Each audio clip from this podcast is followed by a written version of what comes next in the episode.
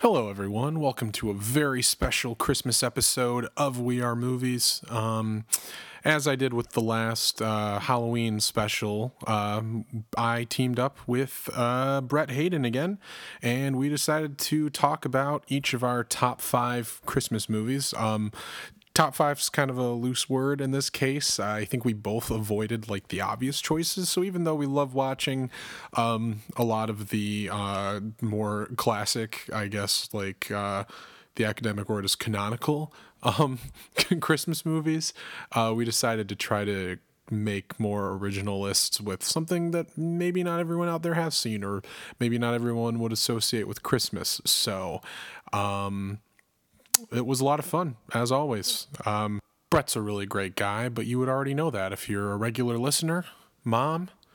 Um, not not to alienate the other regular listeners out there, all all, all two of you.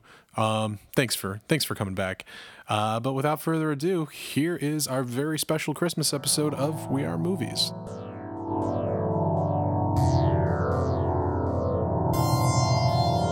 So, um, first of all, I should congratulate you because you're the first, the third, th- third timer on this podcast. I'm the third third timer. You're the first third timer. Oh hell yeah! Yeah, it. yeah. Because uh, um, out of second timers, uh, and uh, Trevor did it again. Um, but yeah, this is the f- first time somebody's come back twice. So Oh. So let's see. We did in Bruges. in Bruges, and then we did our Halloween episode. Yes. So, um, and then on the Halloween, it's it's funny in the in Bruges episode, you suggested doing a Halloween episode, so we did, and then during the Halloween episode, you came up with the Christmas one. So yeah. So I think I'll, I'll keep the trend alive. whether- Easter. Yeah. Easter movies, Valentine. Actually, Valentine's Day movies. Valentine's could- Day movies That could could be be good. good. But I mean, it's also getting close to the end of the year, and whether I'm on it or not, you definitely should do a best of the decade because Oh yeah, there's yeah. a there's quite a there's quite a lot of good to go through, but you should also make it worst. oh I could definitely do because there's definitely yeah. just as much of that too. I was thinking about the best of the decade, and it was just like slowly finding out each movie that came out in this decade, and Yeah. realizing I had to rewrite my entire list. Like, um, because I, I mean, I guess it's January 2010 to now, right? Yeah. So that's been difficult, but once I can figure that out, I might. That's I might do that. I basically just went through the Oscar noms every year. Oh, yeah. Until now, and then I kind of went through the Golden Globes, and then I also just kind of said best, and then inserted insert genre here of whatever year. oh yeah. And uh, I think my final, not even final list, but just like of all the ones I considered, I think my list was like forty-ish movies long, and it was just kind of all right. Let's narrow it down. Yeah. It is. I mean, I think categorically is much easier because when you Yeah. because there's very different movies that I love almost equally for different reasons. You know, Yeah. Like just even just doing a top ten of this year is hard because there's like Oh, yeah. Schlockier movies that I really liked, like Ready or Not, and then there's like Interesting you bring that up because uh, isn't it ha- doesn't it have uh, another movie we were talking about uh, off air was uh, Knives Out? Like, yeah, Is it like a similar premise of like a no, no, no, very different. Um, it's it's Oh, like okay. a Uh, yeah. Watch the trailer. It's, Okay, it's I was just talking to a girl the other day. I'm supposed to take her on like a date to see Knives Out, and uh, she told me she looked up the plot and she said it was similar to Ready or Not. And then Hmm. uh, so uh, you hear that, uh, Jess? You're wrong. yeah, as somebody who's seen both movies, I think they're they're pretty decently different. Knives Out is great too. Also in my top ten or twenty or whatever. Um, also, I uh, I have because I like I was just pitching Letterboxd to you earlier and explaining how it works. Uh, I have an, a list on Letterboxd. Follow me on Letterboxd at Johnny Mockney. But um, I've been doing uh, a favorite movie from each year, starting with 2018, going backward, and I made it to 1927, which is. Uh, which basically means I've seen at least one movie from each year. To being doing film classes helps with that, but um, yeah. But we are here talking about Christmas movies. I think it's fair to say we both, even though we might regularly watch some of the obvious choices, I think we both left out the more obvious choices. Uh, I purposefully did. I mean, I'll say right now, and uh, if it's part of your list already, then you can just cut this part out. But I was like, I'm not going to talk about Die Hard. uh, I'm not going to talk about A Christmas Story. Sure. I'm not going to talk about. Uh, there was another. Christmas Vacation or Um, It's a Wonderful Life. Actually, all of those are not on my list. So yeah. Oh, okay. And then uh, there was one other one, like an obvious one. Oh, uh, Home, Alone. Alone. Yeah, Home Alone. that was the other big one. Yeah, I um Which, by the way, uh, for the listeners, another really cool thing you can watch on Netflix right now is uh, the movies that make us. I think is what the series is called. I just discovered that. Yeah. yeah, I just watched the Home Alone one yesterday, and I'm looking forward to watching the uh, Die Hard one There's either Die Hard tonight or one. tomorrow. Yeah, yeah, I'll have to. I'll watch those. Die Hard. I mean, it's one of my favorite movies of all time, and it, it probably, if I did list my favorite Christmas movies ever, it probably would be number one. Um, Home Alone, which is like kids Die Hard. it's the same thing. Oh yeah. Um, but yeah, and then also, um, it's a super obvious choice, but like It's a Wonderful Life, I watch with my dad every year. Yeah. that's like his favorite movie. I might have him on here to do that. oh, absolutely. yeah, I'll do an It's a Wonderful Life episode with my dad. That'll be sweet. that would be adorable. um, So yeah, I avoided those two, and I just tried to think of ones that some of them are outside of the box, some of them not so much, but ones that I would maybe recommend to Yeah, people. well, I feel like most people listening to this, if we had talked about the ones we just discussed, Right. I feel like they'd be listening to the same best Christmas movies podcast. Exactly. Yeah. So it's just, I'd rather, I mean, and I'm sure they're aware of most of the things we'll say. I feel like people who kind of follow movies will uh, be aware of most of these picks, but at least it'll be a slightly different discussion than Yeah. what they're used to, I guess. So you have five, right? I have five, Okay, yes. I have five too. Um, do you want to start with? Your I'd first actually love for you to start, Oh, okay. I want to see if we can. so I started with my most with my most obvious choice, I think, and then I kind of started working the way down. Uh, but my first choice is Scrooged. Okay, Um, with uh, Bill, Bill Murray. Yeah, yeah. Uh, I love Scrooged. It's uh, directed by Richard Donner, um, who uh, he did another great Christmas movie that's not on my list. It might be on yours, so I'm going to avoid it for now. I'll mention later. Okay. Um, but uh, Which, by the way, if we do have any picks that match up Yeah. at any point, feel free to say it's also on your list, and then we can just talk about both of them okay, great. like at the same time. Um, But yeah, I, I Scrooged. Uh, have you seen it? I'm assuming. I've seen it. I'm trying to remember when that because it came out before I was born. Yeah, it came out in I think 88, 88, okay. yeah. Um, same year as Die Hard, so it was a great a great year for Christmas movies. but um, it's it's yeah, it's like a modern retelling of a Christmas story and uh, a, Christmas story, a Christmas Carol. Um, and I think Bill Murray is like the perfect modern Scrooge. Like he there's so many things about his performance, but I think it's actually like one of his best comedic performances because he's so like on edge the entire movie and there's so many lines that are made perfect by like his little inflections and stuff. Like i was actually talking to james couture about this movie because he also loves it.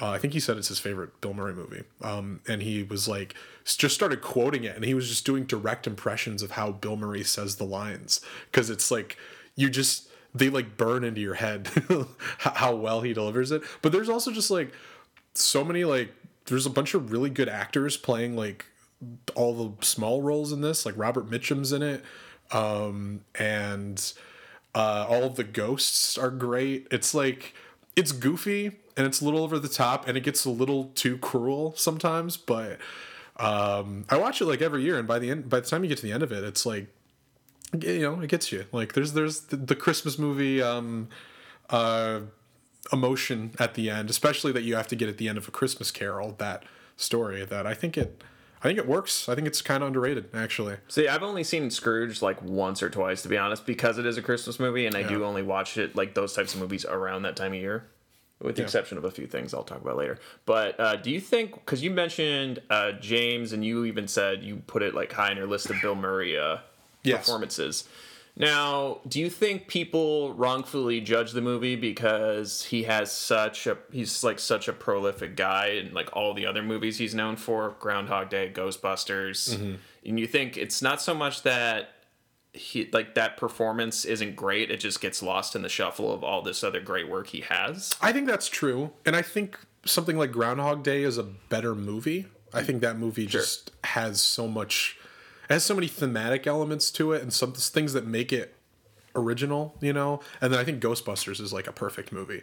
Um, so there's stuff like that, but like I think over time, like I know Scrooge is kind of Scrooged has developed like a cult following, and people do like it. And generally, it's on. I'll see it on TV and stuff around this time of year. But um, I think it's like out of Christmas comedies, like I personally I'd put it above the like the Christmas Vacations and um uh some of those movies where I think it like as much as I like Christmas Vacation, I think Scrooged is just like there's just so it's just so much more enjoyable and uh there's so many just like special little things about it. It's kind of a weirder movie. Yeah. Um, because it's directed by Richard Donner too, who's a a director. He's not like a comedy director. You know, he did. Uh, uh, like the Superman movies and stuff like that. So he, it's it's uh it's a different kind of Christmas movie that's not just about like family like other Christmas comedies are. You know, like a Christmas with the Cranks or something like that. Yeah, I feel like uh, like a Christmas story, uh, like Christmas Vacation. Those are like Yeah. the Christmas movies your dad introduces you to. Sure, yeah. And then when you're like a teenager, he's just like, "Oh, okay, let's get a little weirder. Here's Scrooge." Right, yeah. yeah, Scrooge is like the peppermint schnapps of like, Yeah. yeah, yeah, which which I do love. Like obviously, like I said, love Christmas, lo- love Christmas Vacation. I adore a Christmas Story. Like that's a movie. I think it's like Star Wars for me. Like I don't remember the first time I watched it. I just grew up knowing that movie so well. Uh, but it's obviously like the most obvious choice of all time. So, um, but yeah, Scrooge. I, I I like quote it in my daily life, even when it's not Christmas time. It just like comes out. Um, so yeah, if you do, if you do get a chance to rewatch it this year, I highly recommend it. I know you're a busy guy. Uh, I'm not. I'm busy, but I'm not nearly as busy. It's just like I have weird pockets of time where I'm available and pockets where I'm not. Sure, But, yeah. Uh, do we know if Scrooge is still on Netflix? um, it might be. Should we do a Yeah. quick Google here? We can fact check. We should also that should be a thing we should do after each one of these picks, so we can like if people listen, then they can have that they have that impulse. They, they can, can just, watch it, yeah, yeah. if there's that impulse right away. Because usually it comes up right away on Google. I know this is great for podcasting. I can call But- this out. uh, no, I think you would have to pay for it on something because usually it would come up. Odds are you can get it for like $2.99. two ninety nine or something on Amazon or Yeah. Mubi or whatever. Redbox. Redbox. Or one ninety. It's one ninety nine on Amazon Prime and Vudu.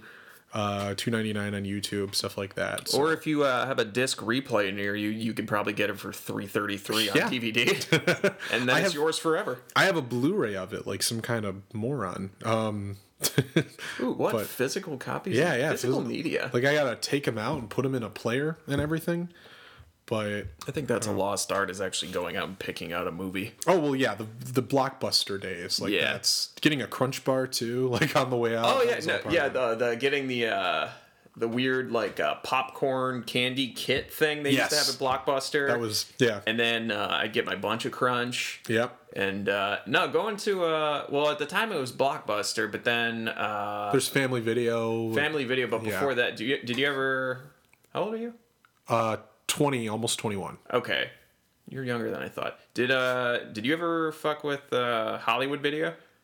I know of Hollywood Video. Hollywood. Video was basically just like a little bit classier. Well, yeah. Did you know Family Video when that was founded? Hollywood Video was like the rental place, and then Family Video. The whole difference was that they had porn because they didn't have porn at Hollywood Video. It's weird that Family, Family- Video, Family Video, is right. the one that had porn. Ironically, yeah, yeah, It's but um, yeah, they had that like back. it's all incest porn. So Yeah, it's- yeah. so it is. In the end, it's about family. In the end, it's all about family. Um. So what's your what's your first choice? Okay, I'll get the most like Christmassy one out of the way. Just I wanted to kind of, yeah, just uh, um, my number one pick is because uh, this movie came out in 2003, I believe. So I was about 10, so I was like the perfect age for it. Uh, Elf, Elf. Elf. Okay, yes. Will Ferrell, Uh, yeah. Will Ferrell, uh, a blonde-haired Zooey Deschanel. Right.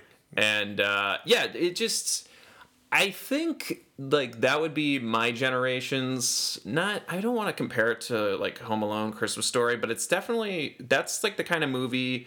Do you remember when you were in like elementary school middle school like late elementary school fifth grade like early middle school sixth grade seventh grade you'd always watch a christmas movie right before Yeah. you go on christmas break for us it was always elf Right. and we'd always get super excited for it because everybody knew elf Yeah.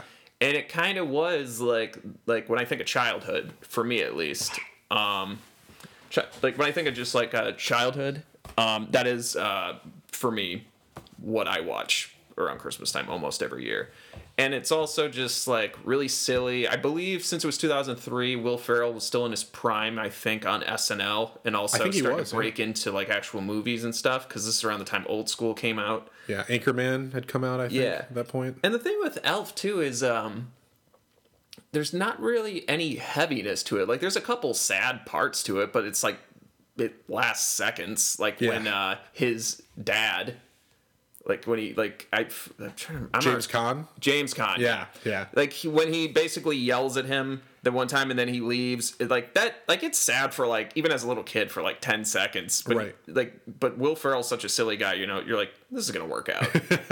Yeah, everybody.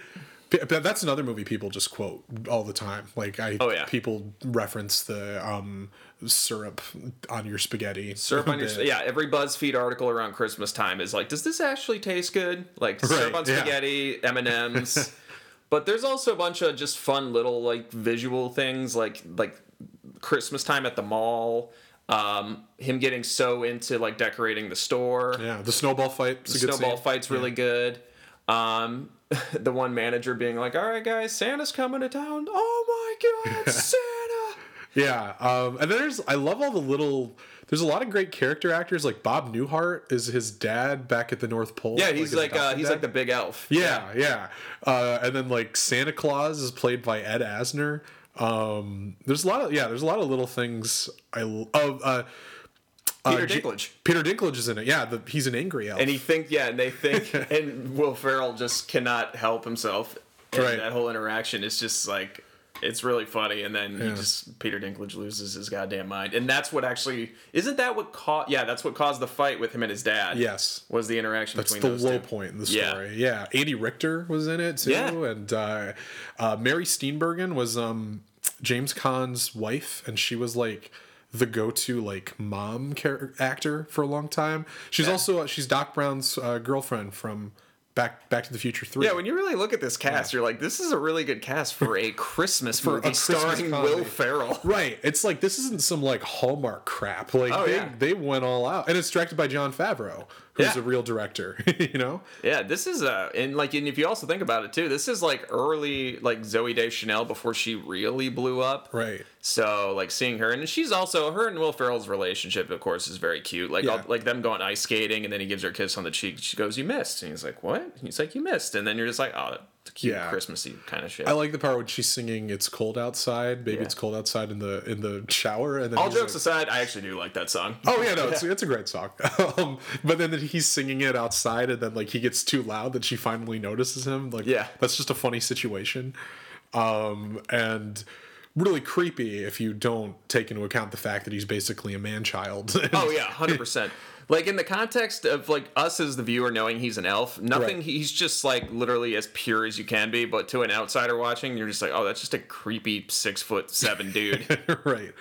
Um, uh, there's don't think he's also that tall, but one of my favorite jokes is uh, the wh- what is it like the best coffee in Manhattan or something, and he just sees it on the sign and he walks and he's like congratulations because Yeah. he he just doesn't understand that they just call themselves that. yeah, Like, he's so naive to the world around him. But I think it made for a much sillier movie to have that self awareness to be like, okay, if you were an elf and you. Your only reference of life was just the North Pole and making toys and Christmas. How would you react to the rest of the world? right, right. and uh, yeah, Um, I, I that's this movie is also part of the big group of like Christmas is New York kind of movies. Same thing with Scrooged.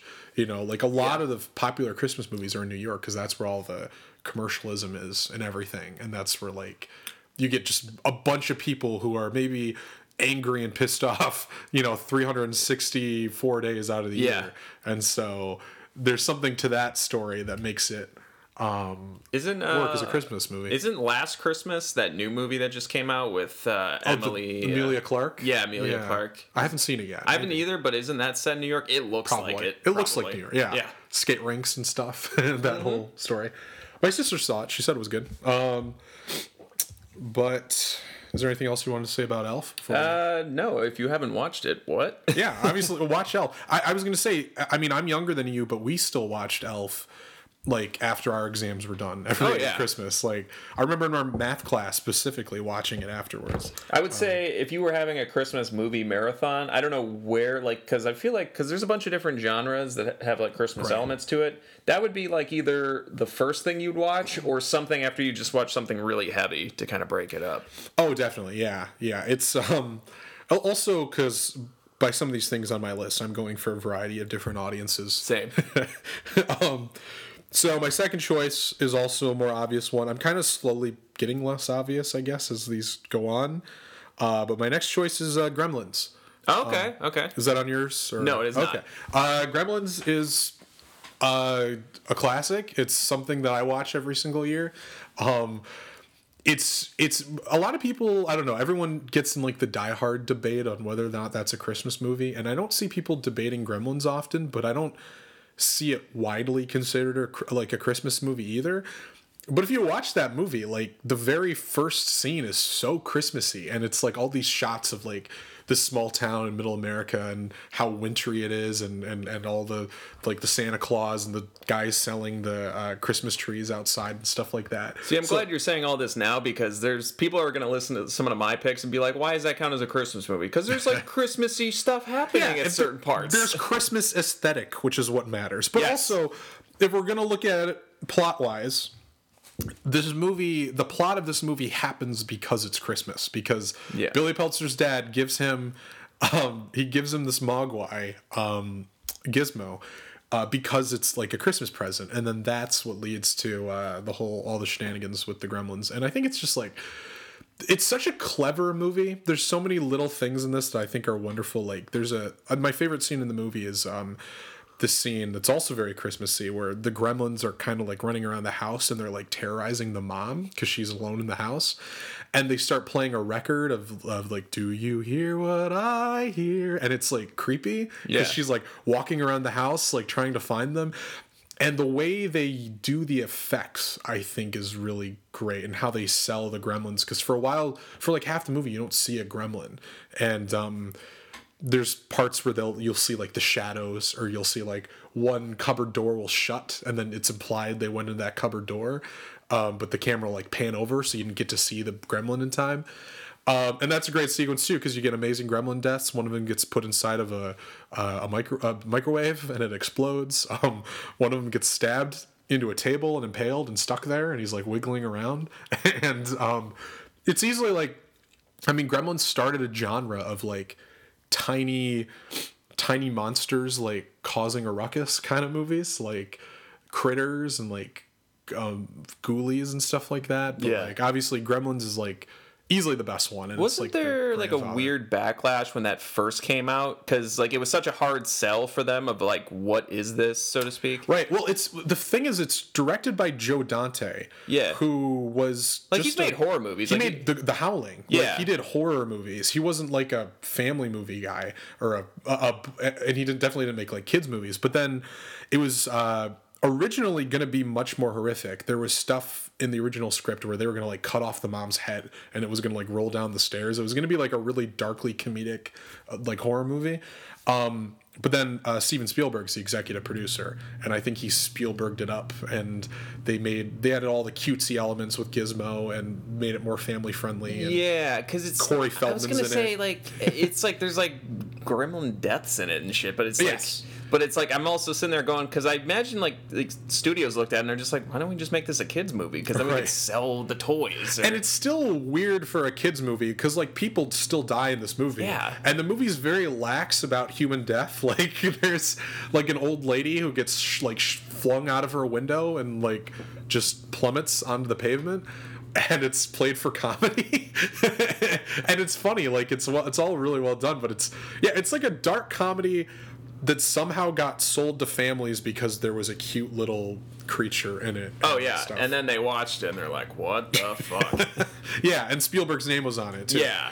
Um, and then there's also a really bizarre scene where Phoebe Cates' character is like talking about why she hates Christmas, and she has this really dark monologue about how her dad died on Christmas, and it like gives her some kind of semblance of character depth, I guess. But like, I went to see this. I saw this in theaters with my friends recently. Actually, it was playing in the theater, and my it friends. part of uh, Midnight Madness? or- No, it was actually in um in uh um London when I was there Oh, okay. studying uh on a study abroad and um they my friends were like yeah i was digging this movie until that weird monologue about her dad dying and it's like tonally doesn't fit but i think it's a special movie and it's very uh it's it's so like in terms of just like set pieces and the antics and stuff. It's really clever, and there's a lot of setups and payoffs in the movie.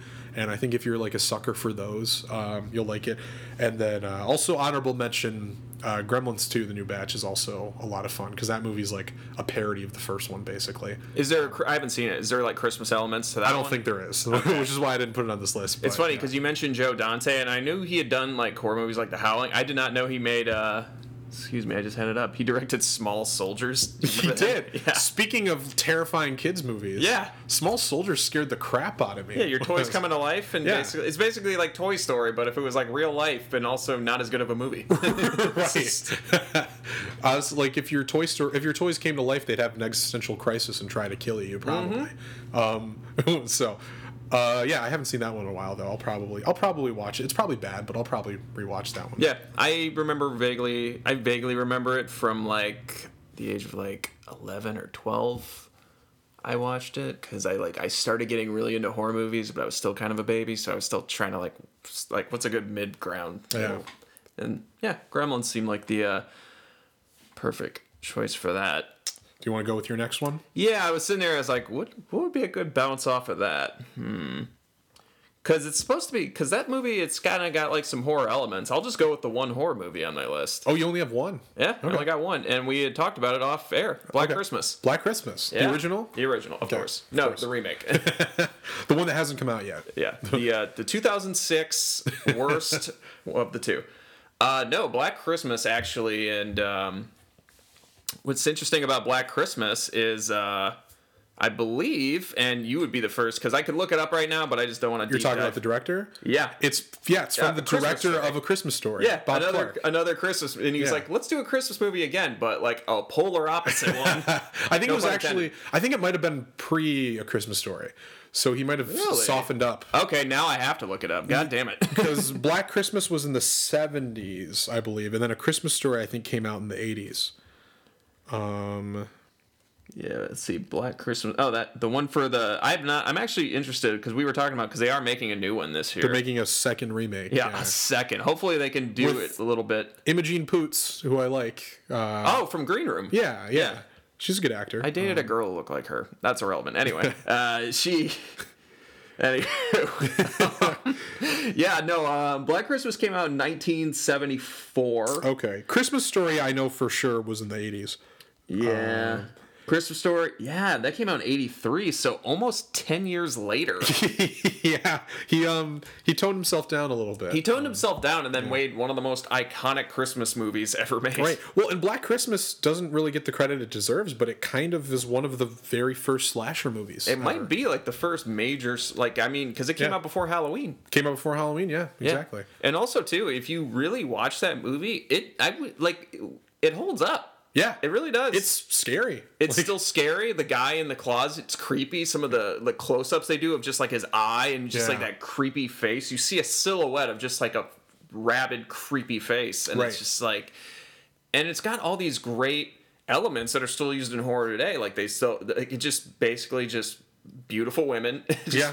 all over the place. It's not exploitative though, in like a B movie way. Like Right. there's no like sex scenes. Yeah, it's not anything like Slumber Party Massacre where there's an Right. unnecessary three, four minute shower scene that's just literally showing hot ass just like Yeah. lathering up. which is a great movie in its own way. Oh yeah, that's that's like a fun. I mean, I we may have touched on it in the uh, Halloween episode. If not, that's definitely a Halloween movie. But uh, Black Christmas, I think, for when that came out, it really it still holds up. There's still elements of like horror that are still used today that were taken from that movie, and also it does have this great Christmas feel. Like take Yeah. the subject matter out of it, it's still got Christmas music. Like The caroler scene. There's a caroler scene. yeah, too. there's a Yeah. caroler scene. Um, there's car like there's like Christmas lights throughout the entire movie. Basically, the house they used for the movie just has a very Christmassy vibe. Yeah. and also like it's funny. I uh, my introduction to Black Christmas was, uh, and I also think we touched on this briefly. Was uh, uh, Bravo had this hundred scariest movie moments countdown in like 2004, and that was my introduction to a lot of horror movies. And uh, they were talking about uh, just like uh, Christmas time, and they said like the suicide rate is like higher around Christmas time than any other part of the year. Oh. Whether that's factually accurate, I'm not sure.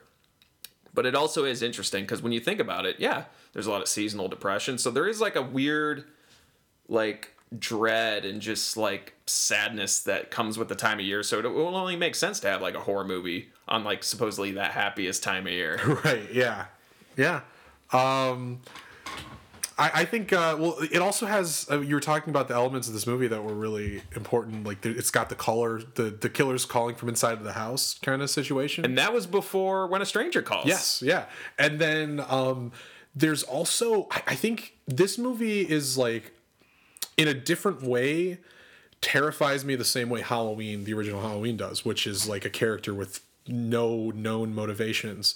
But they do it in a different way where you never see him, you just hear him, and he's just speaking nonsense. Like he's just, it's just like, Agnes, it's me, Billy. And he's like two voices talking to themselves. Yeah.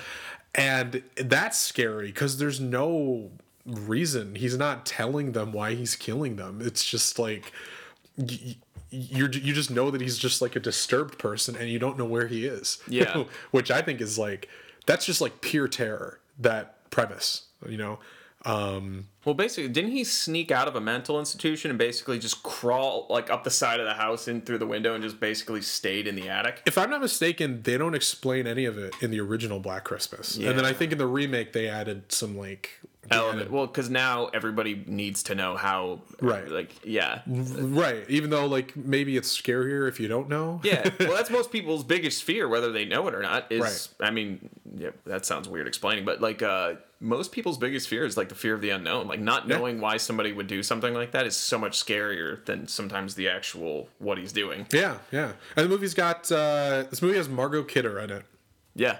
uh the late great margot kidder um who Olivia Hussey. Olivia Hussey is great. Uh, Margot Kidder, I think, I, was the one I always had a crush on in this movie, just because she's like she's like the cool one where she's like Is she the one that was on She gets a little too and- drunk. Yeah, she gets a little too drunk and she's a little not even bitchy. Just she's just kind of sassy on the phone. Yeah. she's like the quick witted one. she's wearing like a choker. Yeah, yeah, yeah, yeah. yeah. Um, and then also uh, the star of 2001: A Space Odyssey is in this movie. oh, the guy. Yeah, yeah, Yeah, yeah. Dave. Uh, he's in this movie. He's Olivia Hussey's boyfriend. yeah, yeah, yeah, yeah. Yeah, and then the the the cop in this, John Saxon is the cop in this, and he's like the go-to like horror movie authority figure because he's also um uh he's the dad from the dad slash cop from A Nightmare on Elm Street too, uh, and so he just got like typecast as that kind of guy. But it's a really good cast, and it's it's a well done like classy horror movie. It's not like uh you know the the schlock that you eventually get in the 80s. Yeah, this isn't something also too is like uh like a lot of these Christmas movies I feel like uh uh, not the ones we're talking about, so to speak, but just Christmas movies in general are like things I would rent or just like stream once and maybe just watch it sometime down the line, like Yeah. around Christmas. Black Christmas is one of the few movies uh, that I actually would own a physical copy of, just because I do think at its core it's just a really good horror movie. Yeah, and I, I've always been a Scream Factory stand. I was gonna say this- Scream Factory has a great edition. they have a of, great uh, edition. I have that Black one at home.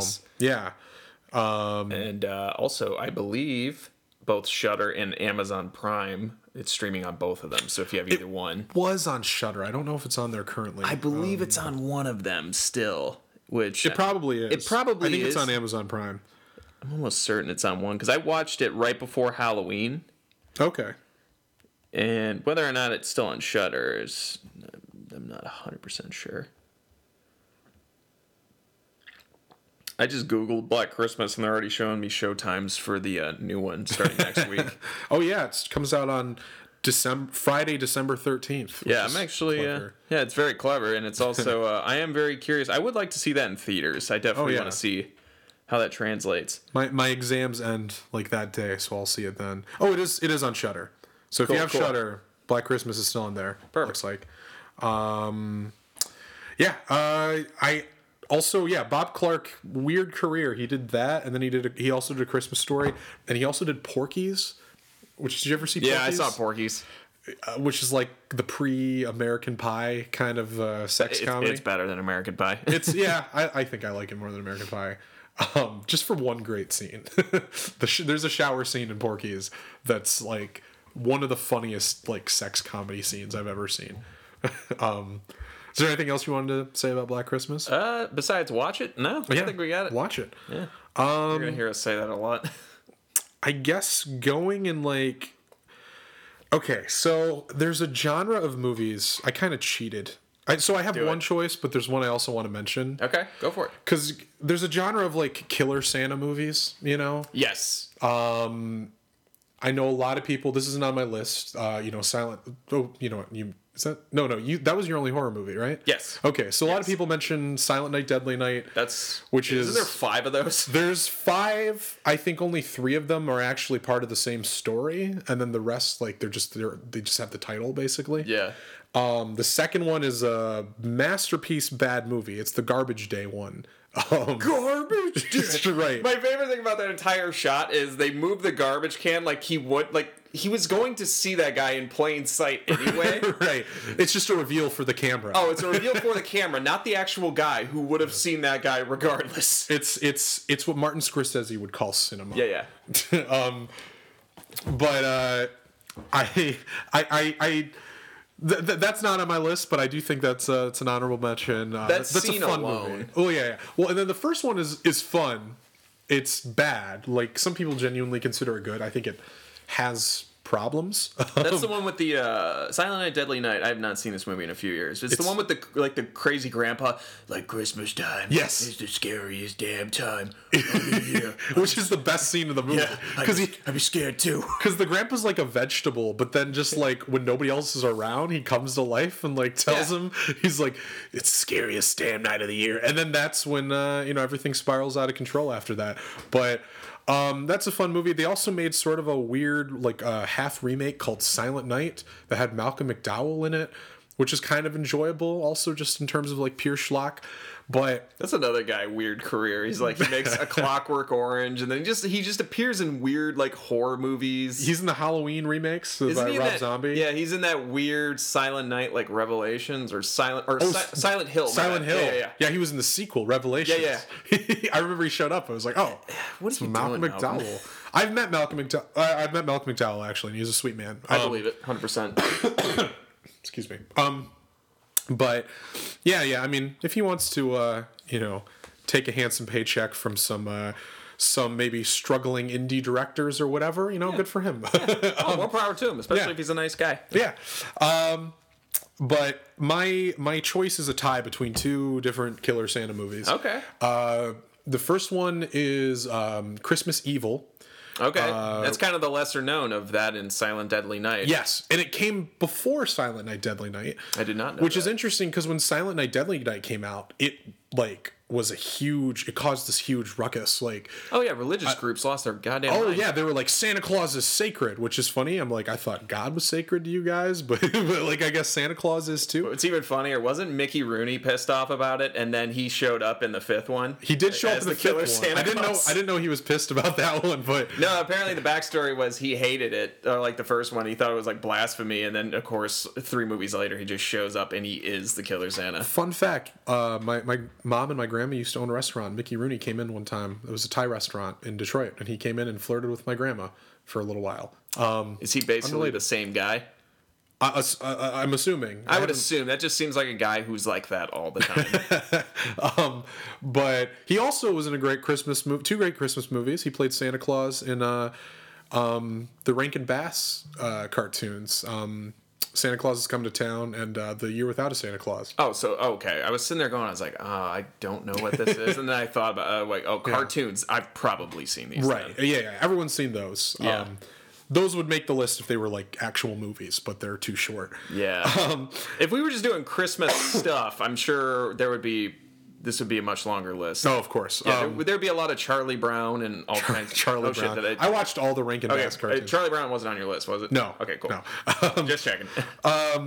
but Christmas Evil came before. Also, because Silent Dead, Silent Night, Deadly Night, Roger Ebert and Gene Siskel famously read off the names of the crew and like said "shame on you" on their show because they hated it so much. But Black Christmas beat every beat this movie to the punch, and nobody talks about it. Or sorry, not Black Christmas, uh, Christmas Evil. They all have Christmas in the They title. We're gonna we're gonna screw it up. It's really confusing. Uh, Christmas Evil really beat this movie to the punch, and um, Christmas Evil is also a really cool name for a movie. yes, it's it had a couple titles too. It was also called "You Better Watch Out." That's not bad. which is also a good title, which ended up being used as a title for another Christmas horror movie later on. So that makes things definitely like extremely confusing. Um, but this is uh, famously John Waters' favorite Christmas movie. John Waters John- from. Uh, John Waters, the director of Pink Flamingos. I was trying to remember that movie where like they eat dog shit, and I was just Yes, like, Pink yeah, Flamingos. yeah. um, yeah, Pink Flamingos, famous uh, comedian, author, director John Waters, Oddball. and so that's how I saw this movie. It was because he actually he recommended it, and um, it's it was on Shudder at the time. I think it still is. I believe it still is. Yeah. And this movie, what's interesting is it's not entirely like a schlocky, despite the, what the name would tell you. It's not like a schlocky horror movie the way that like Silent Night, Deadly Night is. It's like, um, it, it has like a, it's it, I would compare it to like it's not as good, but it's like a Christmassy taxi driver in a way, where like a good portion of this movie is about like a lonely guy's deterioration a- a- and him just like slowly going mad and like wanting to do something and wanting you see that he like pictures himself as Santa Claus. He wants to like take care of the kids and he wants to you know punish the naughty ones and and and uh, give gifts to the good ones. And um a lot of it is spent on his like his psychological breakdown. And um then the third act is where it kind of really becomes like a horror movie. And even then it's like you see him doing good things too because he's trying to be good but then he ends up uh, killing some people. And it's such a strange special movie. Um the it, it seems very dreamlike you know? It doesn't um it doesn't have a very straightforward uh way of um uh, like in terms of its visual style. Uh and editing and it's it's got a look to the movie that I really like that's very like fuzzy and warm and, and obviously like the Christmas um aesthetics are like front and center of the whole movie. And but there's like shots there's a shot of like a neighborhood when he's like running down the street and it's one of the most beautiful shots of like Christmas time suburbia I've ever seen. And I think it's really clever and it, it works as kind of a dark comedy in that way too where they Yeah. sneak in like that commercialism or the things that make us feel um, nostalgic about Christmas, and then also tell this kind of disturbing story. Uh, and then it also has an amazing ending. Like I won't spoil it, but the very last scene of this movie is like one of my favorite endings to a horror movie ever. Um, but there's that, and then the other one that it tied with is a movie that I actually saw really recently. That's also on Shudder, called Is it an older movie before you? Uh, Yes. it? I was gonna see if I could guess it. Do you want to guess it? This might be tough. I was gonna say you already said Christmas Evil. You already said Silent Night, Deadly Night. Is it kind of like those so bad it's good horror? It's I, I'm I'm very mixed. It's kind of bad, but I also think it's actually legitimately kind of good.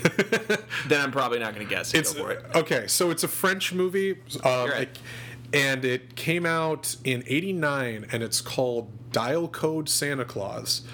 I don't know what that is at all. Please also known under many other titles. It's also known as Game Over. It's also known as Deadly Games, uh, and a few other titles.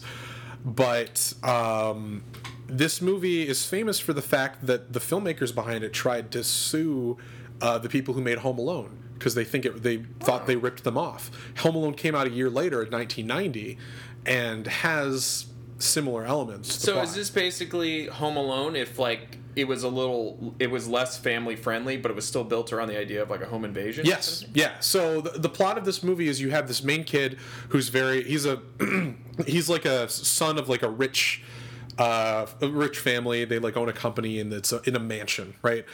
And um he's like obsessed with action movies and stuff. So part of this movie was me going like, where was this movie my whole life? Because when I was a kid, I would have especially been into this because I would have identified with the kids so much.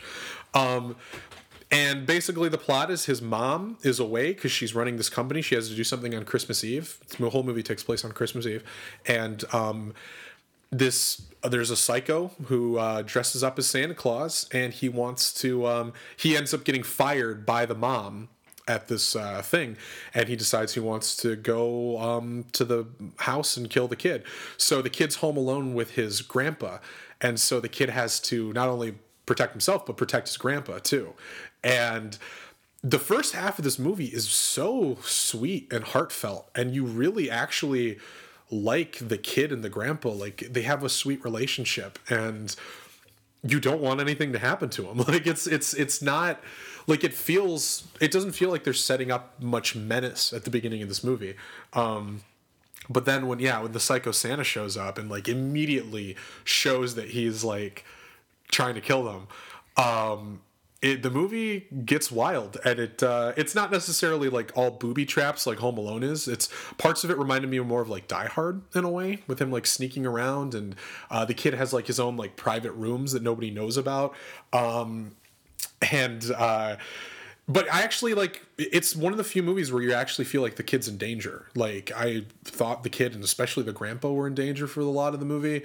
Um, the movie has like a rock and roll soundtrack at times that was interesting. Like there's a lot of choices of music that I really like. And but my favorite aspect of the movie for sure is that from the kid's perspective, he thinks it's actually Santa Claus trying to kill him. Is the best part where he because he thinks if he stays up late, he was told that if he tries to see Santa Claus, Santa Claus will like try to kill him. So that's what ends up happening, and so he thinks he's actually fighting Santa Claus, uh, which is wonderful. and it's in a way I think it's legitimately good. There's hokey things about it, like people can find it silly, you know, and that's fine. Same thing with Christmas Evil, but I think they're both like legitimately good movies that can kind of get lost in the shuffle of like Silent Night, Deadly Night kind of movies, you know. So And what's it my- called?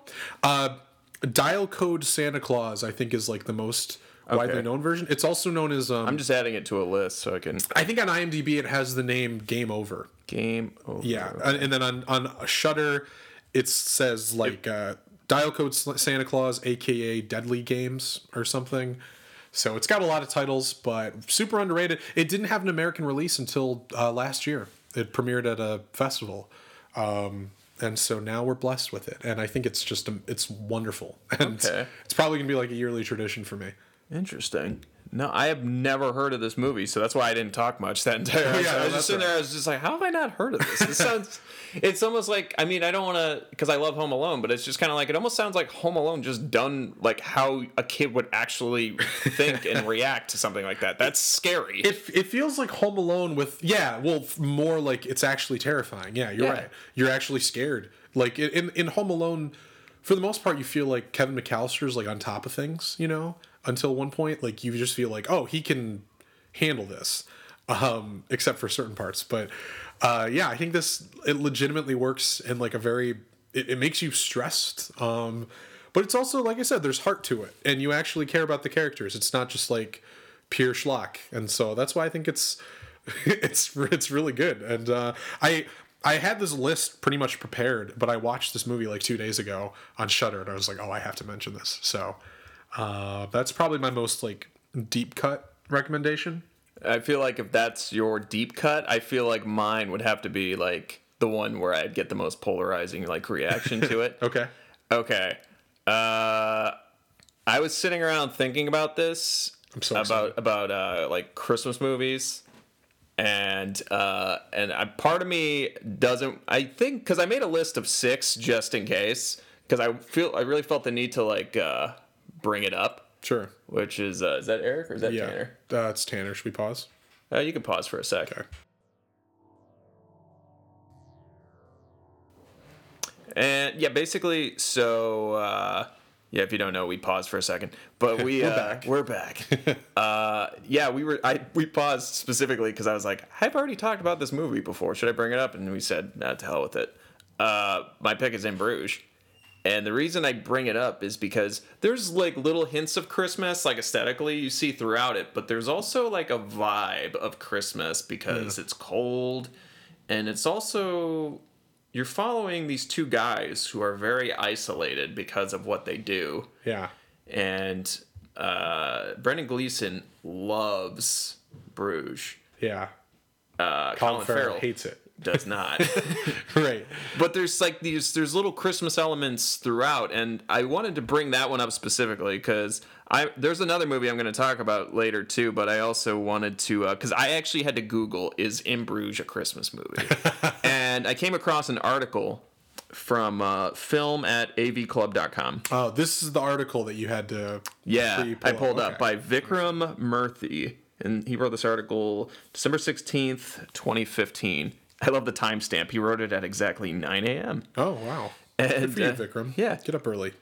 he uh yeah good for him and uh the uh the header of the uh, article is uh or the headline is uh in bruges captures the existential weight of the christmas season Okay. and you know i I- like i was sitting there thinking about it and i was like yeah he's capturing almost like the sad part of christmas for a lot of people is that feeling of like loneliness and isolation and when you really do watch the movie there is like i said there's elements of christmas to it but there is like that feeling of just like loneliness and existential dread throughout like on top of it like visually it's being like winter outside they're shooting a movie that's got snow in it Yeah. it's cold all that kind of stuff. Like that feeling like is throughout the entire movie. So and for me too i also watch in bruges around christmas time every year. It's like one of my two favorite movies of all time so just like that being said like this is probably the most polarizing sure. pick on my list but i think it's worth mentioning I I forget, does the movie take place around Christmas time? Is there any mention of that? Or It's not really mentioned because like it's almost I want to say it's almost like ambiguous.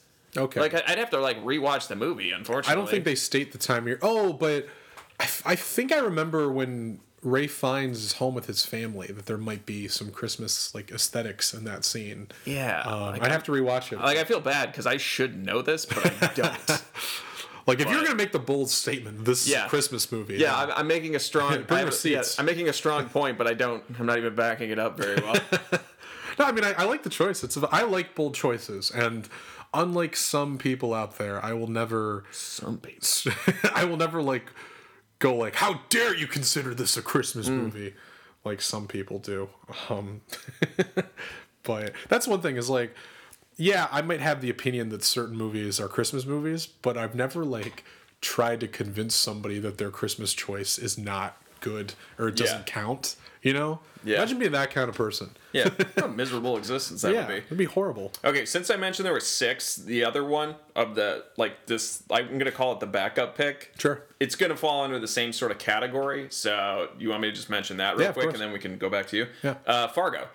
Oh yeah. Yeah, I don't know like offhand because I haven't seen it in a couple of years if there's like Christmas aesthetic there, but it is set in the wintertime, like Yeah. the entire Oh, movie. it's definitely set in the winter time. Oh yeah, like northern um, Minnesota Um. F- well, yeah. Fargo's in North or Dakota. North Dakota, North Dakota. What? But most Oh, of the movie, shoot myself. Most of the movie that takes. the top of my head. Well, the interesting thing is like only part of the movie takes place in Fargo, and most of it's in Brainerd.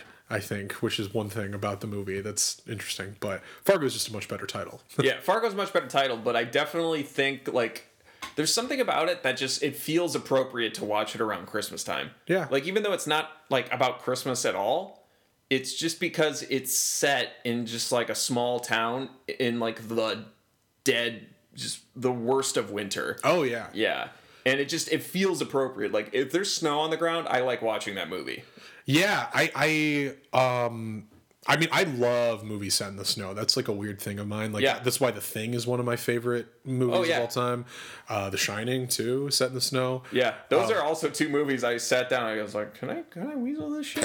I thought about it. But yeah, I mean, Fargo also has like um, the family elements with like Frances McDormand home Yeah. with her her husband, and she's expecting, and there's a lot of human parts to that story. And William H Macy is like a so-called family man who um, isn't doing a good job at it. Yeah, the weird visual elements too. Just seeing people constantly in hats and gloves, and Yeah. like the uh, pale faces but red noses, rosy cheeks. There's like Right. little th- visual things like that, subtle things that just kind of give me that wintry sort of vibe.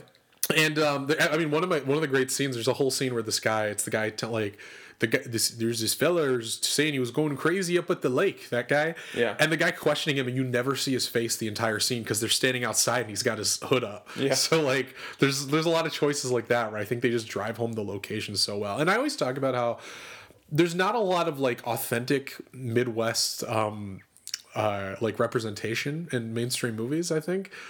Um, that movie- Fargo probably nailed it the best. it nailed it the best. Maybe it, even going further than actual reality. Oh, but, yeah. But it's it's such a one- it's one of my favorite movies of all time. Like if I made a top ten, it'd probably be on there. Same there. Yeah, the it's other my favorite Coen Brothers movie. It's definitely my favorite Coen Brothers movie. And another thing too, and this you know might be blasphemy amongst uh, movie fans, but uh, I'm starting to adore movies that are like that good that are only 90 minutes. Fargo is like 90 minutes. Yeah. And when a movie's three and a half hours, I can sit there and go, "Oh, this is a great movie." I'm this is me just venting about The Irishman. it's just it could be a movie. I'm fine if it's three and a half hours, but just know I'm never gonna I'm never gonna go out of my way to watch it again. Probably Sure, yeah. Well, yeah, and I mean, certain movies are more rewatchable than others. Um, I can watch Uh, Fargo three times. I think Fargo is. Well, I, I also think, yeah, the, the tight 90 is very underrated. People look down uh, uh, on 90 minute movies a lot of time because usually it means they're not the deeper ones. A lot of the Oscar contenders are at a minimum of two hours most yeah. of the time. unless you're like Lady Bird. Yeah. Yeah. But a lot of them, it's like, you know, it's the genre movies usually Yeah. that are 90 minutes, the horror movies and the action movies and Horror and comedy definitely should comedy. adhere to the 90 minute. Yeah, like unless you're, you know, like The Shining and you're making like an epic horror movie of some kind. Um, for the most part, like it really works within those parameters. And, you know, I think it was Roger Ebert who said, like, I, I don't necessarily 100% agree with the statement, but I understand what he's saying when he said, like, no good movie is too long and no bad movie is too short Yeah. and I like I I understand what he's saying in that. That's like, don't exhaust yourself. Don't go past ninety minutes so you don't have to. You know. Um, and uh, I think Fargo, yeah, Fargo is like a br- and it's like a dark comedy too. That was a big Oscar contender too. I think the year it came out. Frances Yeah. McDormand won Best Actress. For it that. was Roger Ebert's favorite movie of 1996, five. Uh, six, I think. Okay. Yeah. But I do know it was his favorite movie of the year. Yeah, and it's it's probably my favorite movie of that year too. I would And, agree. um, uh, according to my my Letterboxd list, best movie from each year. Uh, but yeah, no, I love I love Fargo. I think that's uh, definitely at least not if it's not for Christmas, just for the time. Yeah. like if you want a good wintry movie. To Yeah, that, that's why I in. lumped that and In Bruges together in like a similar vein. Not entirely Christmas movie. There might be like hints of Christmas aesthetic throughout, but I definitely think that wintry sort of Christmas vibe is definitely Yeah, it exists. for sure. Yeah. So I'm thinking about what you said about In Bruges. I remember a quote, and this is going to segue into my next choice. Um, but Shane Black was talking about why he makes all of his movies take place. You probably have a Shane Black choice, so we'll, we'll go to mine and then we'll go to yours. Okay. but but uh, Shane Black was talking about why he makes so many movies take place during Christmas time, because famously, like all almost all the movies he's written take place at Christmas or have a Christmas element to them. Um, and most and like half the ones he's directed do too. Um, and he explained that like it adds a there's a self-reflection during christmas time and he said something that i thought was really interesting where he said like uh, lonely people are lonelier around christmas time and that kind of reminds me of what you said of, about um, in bruges and the existential dread is because like you know you're you're kind of like in this state where like everyone's just supposed to be happier and stuff like that and if you are lonely it hurts more and so uh, a lot of his characters are lonely um, i didn't go with the obvious shane black movie choice i love a lot of his movies um, I probably love the one that you chose. Uh, I don't know what it is yet, but I think I do. Um, but my choice um, is uh, The Long Kiss Goodnight. It is not the pick, but Okay. now that I do have a Shane Black, should I mention it and then we can just talk about Shane Black for a sec? Sure, yeah. What's Yeah, yours? I picked Kiss Kiss Bang Bang. Kiss, I figured it was Kiss Kiss Yeah. Bang Bang. Okay, yeah. Here's the thing. Also, honorable mention: The Nice Guys does have Christmas elements. At the end it. of it, it's Yeah. Christmas. Yeah, uh, the Nice Guys, Iron Man Three is a Christmas movie. Um, I mean, I'll, uh, oh, Lethal Weapon too is Yeah. a Christmas movie. Um, and I, I thought Lethal Weapon was that. That's an honorable mention for me. I do love that movie. Um, but I.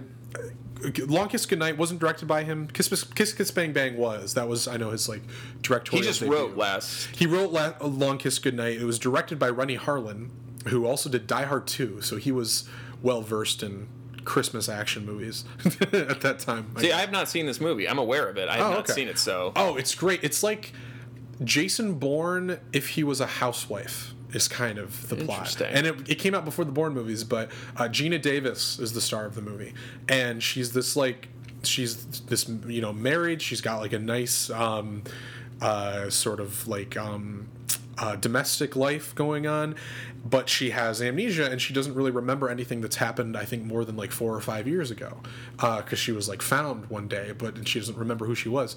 And basically, um, Samuel Jackson is a private investigator who she's hired to like try to find out more about what her identity was, and basically somebody ends up showing at her up at her house and trying to kill her. So she and Samuel Jackson kind of go on like a road trip to try to uh, find out about her past, and it turns out to a certain extent, not to spoil too much, but she was sort of a Jason Bourne type. Like she's a highly skilled individual uh, who might have been an assassin, and um, it's really funny too because you see her go from this very like uh, this um, you know really sweet uh, maternal character into becoming you know like a badass uh, over the course of the movie, and she sells both really well. Like I like I'm sure I don't know if you've seen like Thelma and Louise, and you know like Yeah. the kind of actor Geena Davis is, but she's she is very like you know maternal and sweet and uh but then yeah when she has to get like tough in the third act and stuff it's it, it you buy the transition and it happens uh naturally i think um there's a lot of interesting choices the movie makes too there, there's like some dream sequences earlier on that kind of hint at like her psychological issues um and uh I I liked that. That was an interesting thing because Renny Harlin's kind of considered like a hack now, but I think he made a lot of good choices in this movie. Um, and it does take place at Christmas time. It's snowy the whole movie. That adds a lot to a lot of the set pieces. There's a scene when um, she and Samuel Jackson have to jump out of this window and they're about to land on the ice. Uh, then it's like over a pond, so she takes the machine gun and like shoots at the ice to perforate a hole so they can go through, and uh, and so it's yeah, it's just a wonderful action movie. And Shane Black's dialogue is really great.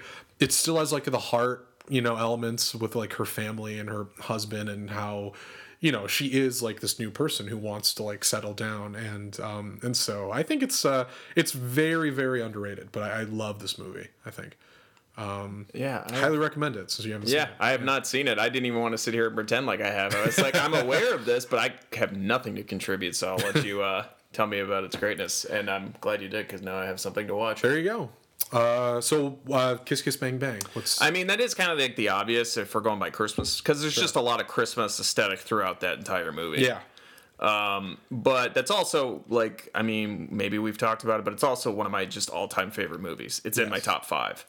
And it's partly because it's one of the funniest movies I've ever seen, but it's also like a spoof of film noir in so many ways. And film noir is great. I'm not here to diss it, but there is a lot of elements of film noir that are very silly. Yeah. And uh, yeah, this movie just is just they just tear it to shreds, but in the best way possible. It doesn't feel cheap. It's uh, this is also, I believe, the first movie uh, Robert Downey Jr. did once he got clean, right before. I- It's definitely the movie he did right before Iron Man. but yeah it's around that time Yeah, which he Iron- was he was on the the up and up i know when this movie came yeah. So like, this is like when he started getting his like his act together. yeah Um, but like it's him, Michelle Monaghan, who's always been like, Yeah. I mean, she's a great actress, but she's also just been a celebrity crush for me yeah um, since like adolescence. She's great. val kilmer Yeah, Gay Perry. gay perry he's so Oh, funny He is so funny. this might be this is probably my favorite val kilmer That's easily my favorite Val Kim. I like I just quote his lines, just like. Yeah, it's just like uh, if you looked up the word idiot in the dictionary, you know what you'd find? A picture of me. No, the definition of the word idiot, which you fucking are. Yeah. oh yeah, yeah. It's it's so great. Um, and it's another movie where like uh, I mean the, the whole catalyst is like uh, Robert Downey Jr. is trying to steal something for his nieces for, for to give to his niece for Christmas. Yeah. And um, and then that's how he ends up getting into this whole situation where he has to become a private detective basically. But I think um the clever most clever thing about Shane Black as a writer is and I, I think he's talked about this he just loves to like challenge our ideas of like the movie tough guy you know Yeah. which I guess it has a lot of its origins in film noir. And so the whole movie is like Robert Downey Jr. is posturing as this he's trying to like posture as a detective that he isn't. Um and it's it gets like farcical like the part where he loses his finger Oh yeah. and out of like a just a small misunderstanding it's not even like a pl- like important to the plot when it happens Um, and then a dog swallows it. A dog swallows it. I love I love the gag where he's like doing Russian roulette to like interrogate a guy. Oh, yeah. and then he accidentally ends up killing him. Yeah. and he's just Oh, like, let's try this again. yeah. He's like, "Did you put a live round in that gun?" He's like, "I thought it was like a six percent chance." And he's like, six percent? Who taught you math?" it's it's so funny, and I I think like as a director, like he came out swinging with this movie because there's so many weird choices he makes. Like I love there's a scene where like uh, towards the end where he has a scene where it's like uh, a fake out where you think everybody who died in the movie came back and they all show up Yeah. and, like briefly and uh, the way they play with perspective like that because it's narrated by robert downey jr too Yeah. and i think that that's really funny and it makes it more interesting than like a typical buddy cop action movie I Yeah, and then it's also just really morbid at times, especially uh, when he's like taking a piss and he's on the phone and then he sees the corpse and, he's, and he, oh. he pisses on the And he's just like, I peed on the corpse. And then he just like, he's just like, anyway, what a minute. So, no, no, no, no. Now we're going to back up. Why the fuck did you pee on the corpse? right yeah no it's it's it's so funny and and i love that dynamic of uh val kilmer being the the, the straight man ironically enough Yeah. he's the gay character but he's he's the straight man he really is. yeah Like, And- he- yeah, he only has like that one like part where his like gayness comes out, where he's like he's in the hospital and he just has him like he's like, oh, he's like, yeah, you like what you see? He's like, yeah. And he turns him around just so he could like gawk at like the doctor walking down the hallway. yeah That's basically it. well i love the part where he's like uh he has a bit where he pretends he's like baiting a guy where he's like grabbing he put his puts his, his hands in his pants and he's like grabbing his penis. And then it turns out it's because he had a gun hidden there and he like shoots him through the crotch in his pants. Um it's yeah it's so great. And and like uh honestly kind of progressive to have like a a tough guy actor like val kilmer play because because i think i was i was talking i um uh, to some people about how the new the Jungle Cruise movie is um uh has like the first gay openly gay character in like a Disney movie and it's Yeah. he's played by Jack Whitehall and he's like he's not even in the trailer. Like you know it's gonna be like a part that they can cut out for the Chinese release. But um but it's like I was I heard some people just say like you know what would be progressive or something is if they like made The Rock the gay character or something. Like why does it have to be just the side guy you know? And I was like, yeah, in this movie you had Val Kilmer, who's a, you know, Top Gun and um, uh, Batman. Batman. he was Batman. He was the, you know, um, uh, what's uh, Tombstone with Kurt Russell. Oh, yeah. Where was the, you know, I'll be your Huckleberry, and he's a he's gay, but like, and that's like his sexual preference, but he's also like the most competent, like. You know, He wasn't a good at his parody of gay men. He definitely not. No, Yeah. like that was just a thing about him.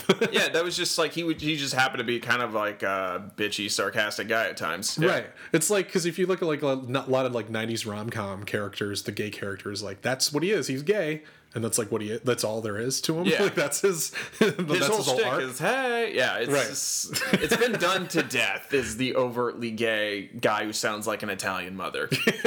exactly. Yeah. No, I lo- I actually I think Kiss Kiss Bang Bang is a better movie than Long Kiss Goodnight. I think Long Kiss Goodnight I chose because of the Christmas aesthetics, and I think it's just more underrated.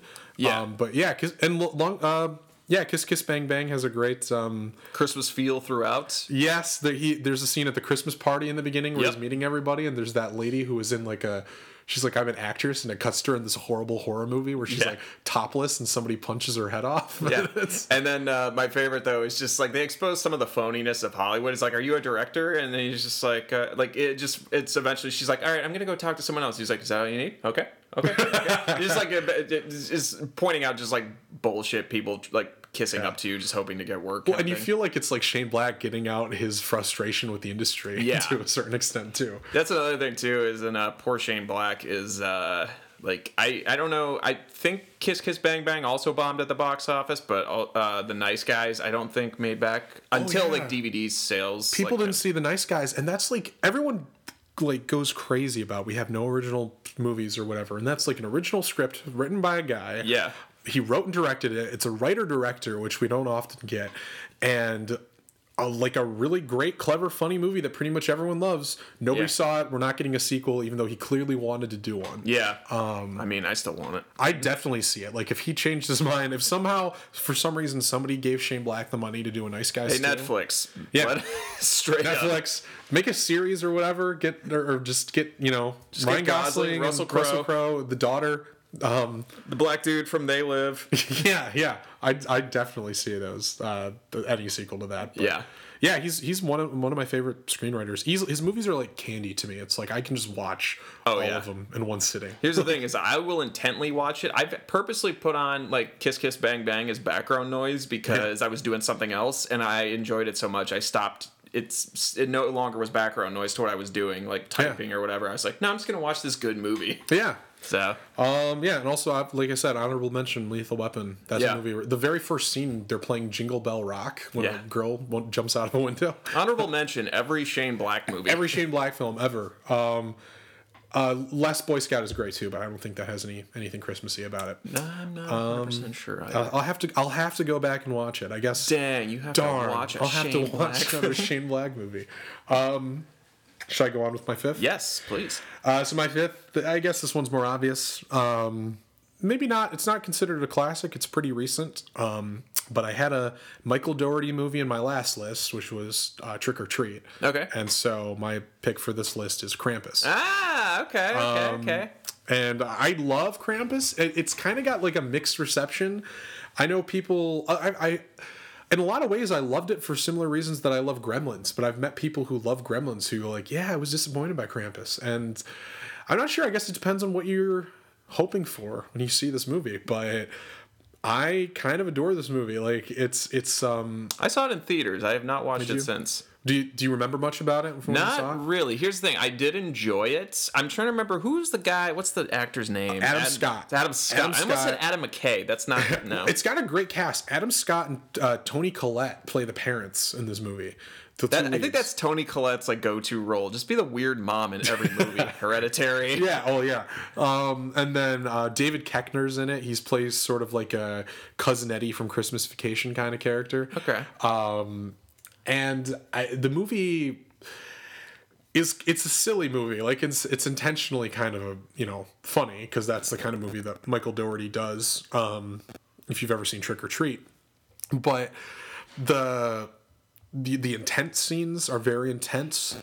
Uh, there's a scene very early on where you first meet Krampus and he's like jumping on all these houses and he's just chasing this girl down the street. And the the scene is like so white because there's a blizzard happening throughout this entire movie, and um, it's it's it's legitimately kind of like like it's stressful. Uh, it's really funny and goofy at times. There's this whole element of how he has like his helpers. So there's like evil gingerbread men and stuff like that, um, which is funny. That's very Gremlins esque. Uh, but it's also um, but like yeah in these scenes like the sound design was so great like you hear the blizzard going on outside this house the whole time and um uh, the cinematography is i think amazing like i love the way he makes his movies look like the color palettes are so like just stark and they like stick in your head like i can see images from this movie like in my head just like thinking about it um, and then there's a grandma character who's awesome, and she has a flashback scene that turns into like a stop motion Christmas animation scene, which is, I think, like the cherry on top to this movie. So, um, I love Krampus. It's uh, there's not a whole lot to say about it, but it's it's. Oh, I also think one thing I think about this movie that I really love is it's sort of like a Christmas Carol esque story of like, or, or like a It's Wonderful Life also kind of story of like redemption, where it's like some kind of supernatural element has to shake up these people's lives for them to learn a lesson about themselves, except they just go full horror with it. Um, Yeah. But once you watch the whole movie and you take it all in, you're like, oh, it's like it's basically like a Christmas Carol or or It's Wonderful Life. It's just uh, not uh, you know not as family friendly. Yeah, it's just, it's just a lot scarier. it's just a lot scarier. It's a little terrifying. Some people get eaten alive or whatever. Um, but it's it's it's it's it's it's a perfect movie for Christmas time. I, I'm still trying to. I'm going to try to convince my sister to watch this uh, this Christmas because I I think she'll. I think she she thinks she'll hate it, but I think I could make her like It it. also adheres to like the 90 minute like movie sort of thing. Yes. So I think it's not it's not gonna be too hard to convince her. Oh yeah, it's a tight, quick, brisk genre movie. Um, so I, I I I think more people should give this movie a chance as they happen. There was a there's a lot of movies with Krampus in them too. There's Yeah. like, and most of them are terrible. Like most of them are like direct to DVD trash.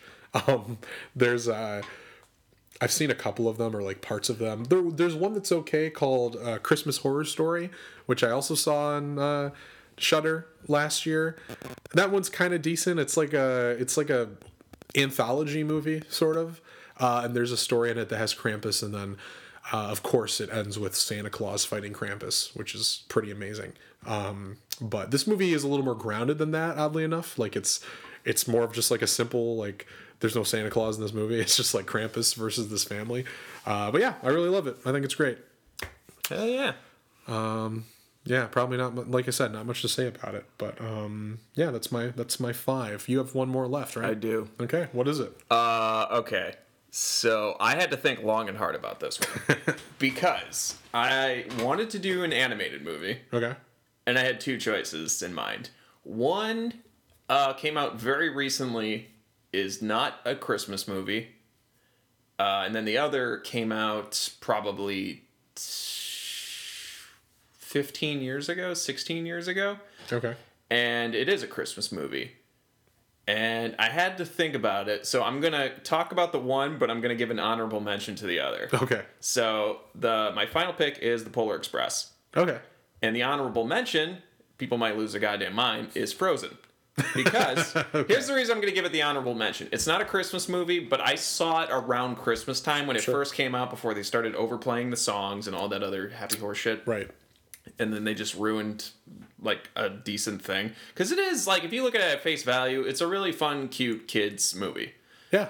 And but again too much of anything it gets annoying really quick Sure. but i think if you've never seen it which at this point i mean i would be surprised for most people if they haven't You've definitely heard it. yeah, If you haven't seen it. 100%. but I mean, just if you can just get over the ridiculous amount of hype surrounding it and just people not just endlessly singing the songs and all that kind of stuff. Right. I do think it's like a cute kids movie that I think is perfect to watch right around Christmas time because there is like like the story of just like um, togetherness, love, um, sisterhood. Like there's all these little things that I think are like good for like a feel good Christmas time. Yeah. Sort of thing. So I think it was worth bringing up, and I almost did pick it as my last one. And the things about that movie that I think that we consider overplayed are overplayed for a reason. Like Yes. Let It Snow is a great song. Or Let It Let It Snow.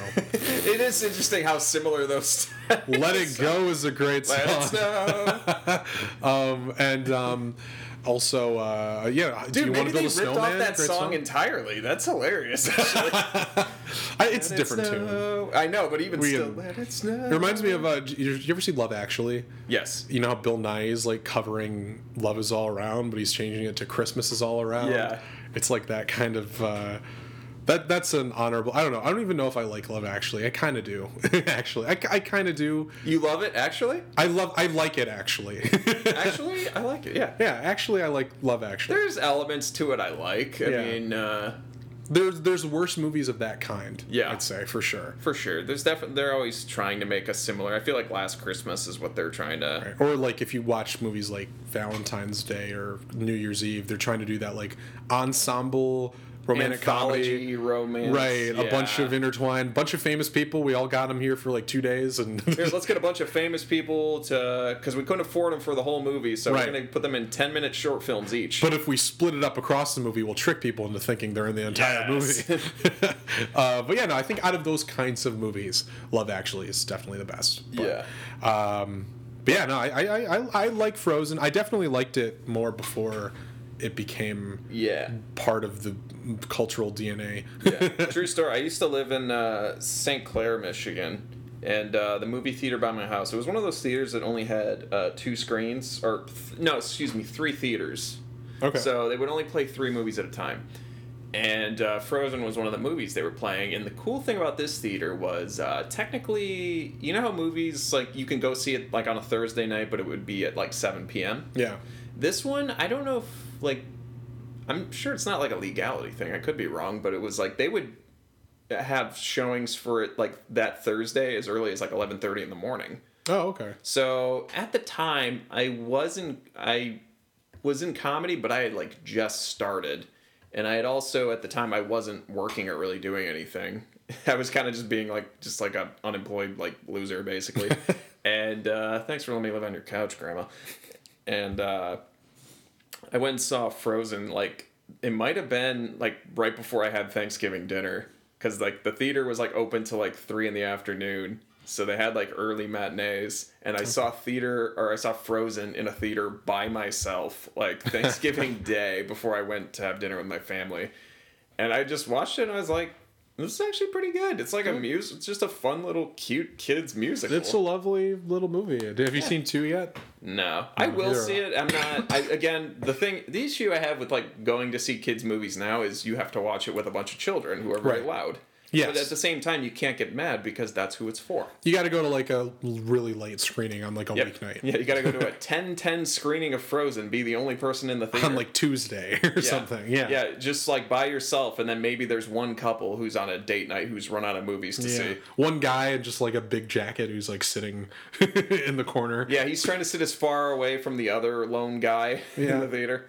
Uh, but yeah, I felt it was worth an honorable mention. But uh, Polar Express. Uh, here's the thing: I've not seen that movie since I was a kid, Hmm. but that was like the first like movie that really made had like a Christmas vibe, like just the story of like trying to get to the North Pole Yeah. at Christmas Eve. Did you see it, did you see it in theaters? I saw it in theaters. Like so did I. Yeah, because I remember my dad, my parents were very good when we were little about like taking us to see movies right before Christmas because they had always put in like an emphasis on like uh like holidays being important for like family stuff. Sure. Um, And I just remember I saw that movie and it just had this great Christmas feel that a lot of animated movies just didn't quite do it for me. Mm-hmm. Here's the thing: the animation in that is really weird. It's a little uncanny. You kind of have to get past It's an that. adjustment, like Yeah. because it's like kind of realistic, but it still looks. I was so young when I saw this in theaters. I think I couldn't tell if it was animated or not. Just Yeah. because, like, I don't know. I think I just didn't understand at the time. but here's the thing: you look at it now, and it look. It doesn't look cheap. That's not the way I'm gonna put it, but it just it like it almost looks creepy. well, I almost think like nowadays this movie would have just been live action. You'd think, and they just use CGI for the effects. Yeah. you know, and it's like, yeah, it's a little strange. I mean, you get like Tom Hanks playing seven different characters in the movie. Yeah. and so you have to physically show him differently.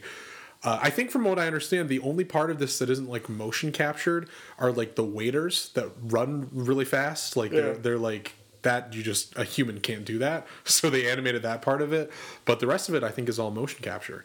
So Yeah, the thing about it too is, uh, I mean, if you can get past the creepy looking animation, like it is a great story, but it's also just uh, objectively just a really good movie for like what it is. Hmm. And I believe I'm not gonna s- confirm it because I don't know, but I believe Roger Ebert also gave it four stars. Really? which like I kind of like surprised me because like. I don't know. Sometimes with like holiday movies, you don't really expect like too much because there is like a novelty aspect to a lot of them. Like it's just like, oh, if you can only watch this around Christmas time, it could be a good movie, but it can't be like an all-time great kind of thing. It's weird. Robert Zemeckis, who did this, Yeah. he's a big director. He's a great director. He did, you know, obviously like Back to the Future, and Forrest Gump, and Castaway, and then he went through this strange uh, period of time where he was doing these stop motion or not so these uh, motion capture animated movies like this, and he did uh, Beowulf with Ray Winstone uh, okay. and Anthony Hopkins, which was a strange movie, um, and then all, which had the same animation style, and then also did um, the a, a Christmas Carol with J- uh, Jim Carrey, that animated movie too. Um, so yeah, he was into that for a while. Um, I think it's just I'm so nostalgic for the look of this movie, the way it is. You know, Yeah. I just remember the Tom Hanks. Uh, c- uh, uh, engineer with the the mustache and like Yeah. you know he's so iconic now at this point you want to take a guess at how much the budget was for this movie? oh i don't i couldn't even try what, what was the budget It was 165 million dollars. Yeah, that is some expensive animation for sure. It's expensive for distracting animation. Yeah, it even says here uh, the film was made with a production budget of 165 million dollars, a wow. record-breaking sum for an animated feature at the Did it time. make it made its budget back? I'm assuming, right? Because this was a hit. uh, box office, yeah, 311 million. Yeah, everybody. I mean, a lot of people love this movie. I think it's very nostalgic for a lot of people. Oh yeah, like but the thing is, is just like would I go out of my way to like watch this movie if it wasn't Christmas time? Of course not. Sure. But if it's Christmas time, it's like a top priority for me. Yeah. Yeah. Um, I. Yeah, I, I haven't seen. I don't think I've actually seen the entire movie since it was in theaters. But I've always caught parts on TV, like Yeah. every year. No- Um, There's a place. Uh, there's a great place. Um, a Christmas tree place uh, nearby. Well, we, we can get pumpkins there in uh, during uh, fall, and then we get Christmas trees there um, during Christmas. And it's uh, it's called uh, it's Peacock Road. Have you been there? I've not. It's uh, they they have a a place where they serve like hot cocoa and um, and you can also get like sloppy joes, I think, and stuff like that. And they have Polar Express playing on a loop on the TV, or at least when I was there. um, and it's it's a nice movie to just like around this time of year. You just have it playing and you look at it and you're like, oh, it's it's it's like warm and comfortable and you know like thinking about being on the train to the North Pole as like a kid Yeah. is just so like I remember walking around a family video and that was playing on the TVs while I was like walking around. And enough time had passed, they were like, "Hey, are you gonna buy anything?" Because I was just kind of like, I was like kind of like perusing the aisles like really intently, but I periodically would just like look up and just like watch ten minutes of the movie and be like, "How much time has passed?" Um, yeah. Uh, that, that's a good choice. That's I, I didn't choose anything animated. I was thinking of choosing um, Arthur Christmas. Arthur Christmas is uh, kind of a hidden gem. It's sort of a hidden gem. It's pretty underrated. I thought nobody really talks about it, but that's a movie that I think catches captures like the spirit of Christmas really well. And Oh, it's yeah. not like a cheap because there's like there's a lot of like cheap, crappy kids Christmas stuff out there. Oh yeah, that'll just sell because it's Christmassy, and they're Yes. just like, "Oh, my kids have already seen all this." Yeah, and Arthur Christmas, I was like, oh, this is like a cool idea that people put a lot into. There's a lot of movies that have their own idea of like the Santa Claus lore. Like I know a lot of people think of the Tim Allen movies when they think of like the Santa Claus lore in film. Yeah. uh, but that one had a really interesting way of looking at it, where it's like a family line, and each person becomes the new Santa Claus. You know. Yeah. Um, so I really liked that. Another interesting fact about Polar Express, I didn't even realize this until I like looked up the budget. Was uh, Rotten Tomato score fifty six percent. That's Really? it's very It's mixed. rotten. Okay. Yeah. And even Yeah. Roger Ebert, yeah, he did give it four stars, so I was not completely off base. Uh, I love the little because you know how like when you go to his website, there's like the little description of like his review before Yeah. you read the big one, Right. Like the summary, and he goes, uh, "It's a little creepy, not creepy in an unpleasant way, but in that sneaky teasing way that lets you know eerie things could happen."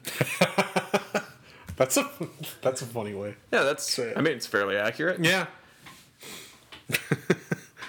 R.I.P. Raj. R.I.P. Roger Ebert. He was. Uh, I didn't always agree with him, but he. Um, I Passionate. thought he was passionate, and he knew what he was talking about for the most part. I think. think I don't- so. Did you know they didn't like Die Hard? Roger Ebert and Sis and uh, He didn't like Die Hard. He didn't like Fight Club. He didn't like Blue Velvet. he didn't like Die Hard, but he liked Die Hard too. I think I mentioned this in the last one, but he was like, he didn't like Die Hard because he thought the characters were too annoying, but then he liked Die Hard too, and I'm like. The characters didn't annoy you more in Die Hard 2. It's the same movie, but with snow. Did he also basically. get like shit because he gave like Speed two like three and a half stars? I think he did. Yeah, something Speed like 2 that. Cruise Control. Yeah, he gave like three or three and a half stars, and they're like, "Wait a minute." Do you have anything else you wanted to say about Polar Express? no, I think we kind of Okay. covered all our bases. What are your so we mentioned a, a bit at the beginning, but what are there like typical go-to movies for most people that are also part of your like tradition Um, ones that I mean, we already covered some of them. Like Yeah. Die Hard, I'll watch. Uh, Home Alone is usually on the uh, on Home the Alone 2 is pretty good too. Yeah. There's some pretty good traps in Home Alone 2. Then like they improve on the first one. It's like I start judging Home Alone movies quality by like the- the same metric as the Saw movies. Yeah. Where I'm like, if the traps are better, they're they're a better movie. Um, I've never made that comparison, but now I can't not do that. Yeah, yeah, Tobin Bell and the yeah, Jigsaw is just grown up Macaulay Culkin. Um, I I want to mention a movie because I mentioned that uh, uh, Christmas Evil was originally also called Better Watch Out, which is also an amazing title. There's a movie that came out in like 2016, also called Better Watch Out, and that is a fantastic movie because it's Is it a horror? it's a horror movie. It's also kind of a comedy and kind of a it's a home invasion thriller sort of. I, I don't want to spoil it because about a third of the way into the movie, the movie takes a huge twist and becomes a different kind of movie. Okay. Um, but the basic plot is this girl is babysitting a kid on Christmas. Uh, it's also on Shudder, I think. Still, um, Shudder's. I, I should start getting them to pay me because I've mentioned them so many times. But um, they. Uh, uh, yeah, she's like babysitting this kid, and then they think they might have an intruder in the house. That's the basic plot of the movie, and then it takes a lot of turns. And I thought it was really good and really clever. Uh, that movie, really twisted and weird too. Um, but then also, uh, yeah, it's very modern. Like it's uh, it came out in 2016. Like I said, it kind of went under the radar, but it stars both of the kids from the M Night Shyamalan movie, The Visit, for some reason. But, Okay. yeah, uh, highly recommend. You better watch out too. It's one of my um, uh, I guess um, honorable mentions. Yeah, the only other uh, honorable mention I honestly have is, uh, I mean, it's not the best movie, but it's still a great like Christmas time sort of movie. Is and it's on Netflix. Is uh, How the Grinch Stole Christmas with Jim Carrey. With Jim Carrey. Yeah, okay. the two, the one that came out. In, I uh, haven't seen that 2000. since theaters either. Yeah, same. I or no, I, I no, I did used to watch that around Christmas time as a kid. Cause it had like a, I was also a kid. Like if a like a movie had like cool like uh, like cover art, I'd be like, oh, pretty, grab it. I feel like thing is, I think I remember seeing it in theaters, but I think it came out in 2000. So It I did would come have out in been 2000, I would yeah. been like two years old, so I don't know if I actually saw it in theaters, but I definitely saw it when I was really young. Oh yeah, yeah. I uh, I was born in uh, '93, so I was like seven or eight at the time Yeah. when I first saw it. really fun supporting cast in that movie too. Like Molly Shannon's in Oh, it. yeah. Uh, Anthony Hopkins was the narrator. I realized this the other night. It was playing while I was at work. It was on the TV, and I realized the narrator was Anthony Hopkins for the first time. I was like, oh, that's c- cool. I mean, it is on Netflix, so I mean, at Yeah. this point, if people haven't seen it, there's definitely something you can watch that you uh, don't have to go out of your way, really. yeah, that's a big nostalgic one for people sure. our our generation too. Yeah. Um, is there any other Christmas ones? There's I'm gonna think of ten on the way home. Like I said, of course. all the Rankin Bass cartoons. I really love. Uh, um, Santa Claus is coming to town. Like I remember all the songs from that one really well. Like the "Put One Foot in Front of the Other" song, and uh, that's it's it's also kind of a weird movie if you watch it now. It's also kind of creepy the uh, stop motion animation, but uh, I think that's you know all those cartoons are really fun uh, to watch around this time. But yeah, I think that does it. Yeah, I think I'm gonna think of 20 on the way. Uh, Yeah. Not even on the way home. We're at my house, but like I, I'm gonna think of 20 and then text them to you and be like, God damn it. Luckily, I'm going to be doing an outro later, so like if I Oh, yeah. if I think of anything or if you think of anything later, I'll like I'll slip them in at the end for like- sure. so anyway, thanks so much for doing this. Oh, of course, Cool. dude. Let's uh, we'll make it fourth. We'll, We'll make, a fourth. yeah. Easter. Yeah, the, the, the Fat Tuesday movies. the best. Yeah, we're just like running out of holidays. just Yeah. like uh, What, what I am doing for I don't know if I told you the current plan for um, Braden Cooley, who I did the Saw movies with. Yeah. Uh, for um, St. Patty's Day, we're planning on doing all the Leprechaun movies with um, with Warwick Davis. So that'll be fun. hell yeah. um, We'll we'll, we'll think of a holiday. we'll think of a holiday. Definitely Valentine's Day. could be Valentine's Day could be good. Uh, I like the April Fool's Day of just. Uh, I mean, we can crop out our April Fool's Day idea Yeah. Because we talked about that Right. a little bit.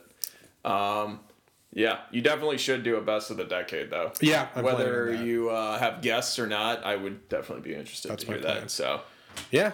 Well, I will. Yeah, I'll see you on the next one, whatever that one ends up being. Yeah. But yeah. Great. Thank you so much. well, yeah, dude. Put one foot in front of the other, and soon you'll be walking. All across right, the everybody. Thanks so much for listening to this special episode of We Are Movies. Um, and before you ask, yes, I am aware that Santa's Slay with Bill Goldberg is another Killer Santa movie. It slipped my mind at the time, but yes, I remember it. There we go. I've acknowledged its existence. No, it would not be in my top five, um, but I've established that I'm aware that it's a movie. So please don't say anything about it this time. Um, uh, thanks to Bret for coming on. I'm so thankful to him um, for doing this and coming back all the time. Uh, he's, I we could talk for hours. Honestly, um, he knows a lot about movies, and he's a great guy. And uh, if you have a movie podcast out there, uh, Bret's your guy. If you need a guest. Um, Make sure you go follow Bret on all the social media stuff. He's on Twitter at Bret Hayden1T. Uh, so go follow him there. Also, uh, keep up with Comedy Rumble. That's his uh, comedy competition. Um, they've got another uh, show coming up this December the 18th Comedy Rumble 9 Ladies Dancing. That'll be at the Ann Arbor Comedy Showcase. Um, uh, you have to, you know, try to get your tickets in advance. Um, my understanding is I think they're they usually sell them at the door too. I'm not sure, but it's always best to get them in advance, probably. Um, uh, I will be competing in two comedy rumbles in January. Um, on the 9th, I'll be at Bret's birthday show at the showcase. Um, and on January 25th, I will be competing in the Comedy for Cancer Rumble at Hot Rock Sports Bar and Music Cafe. So uh, if you come to that, you could help support a great cause and also support live stand up comedy, which is awesome. Um, go like the Facebook page for Comedy Rumble uh, so you can keep up to date on their schedule with all the shows coming up. There's a lot of them all the time. So, um, that's great if you can uh, help support us struggling artists. Um, we really appreciate it, and uh, especially uh, support Bret because he's a really hardworking, awesome stand-up comic in uh, Michigan, and uh, there's a great scene here too. um, so it's it's it's competitive. It's it's not uh, easy to be. Um, that good. So um, thanks again to Bret, and uh, he'll be back on most likely just to do more stuff like this.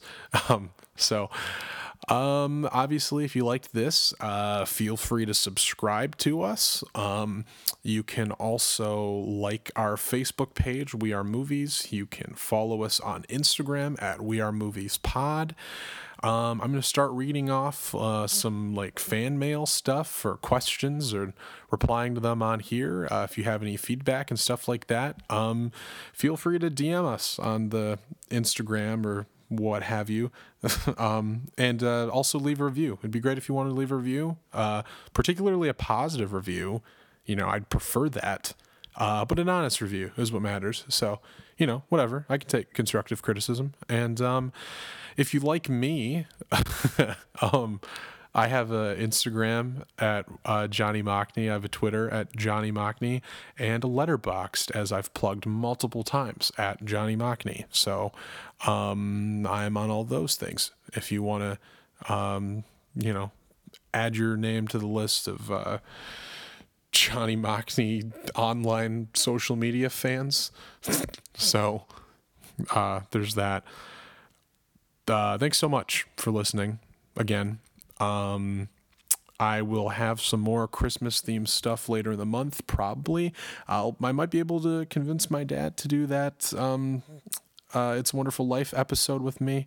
It'll take maybe some uh, some string pulling, but um, I might be able to to get him to do that. So you guys can all meet him and um, hear us talk about a movie that makes both of us cry all the time.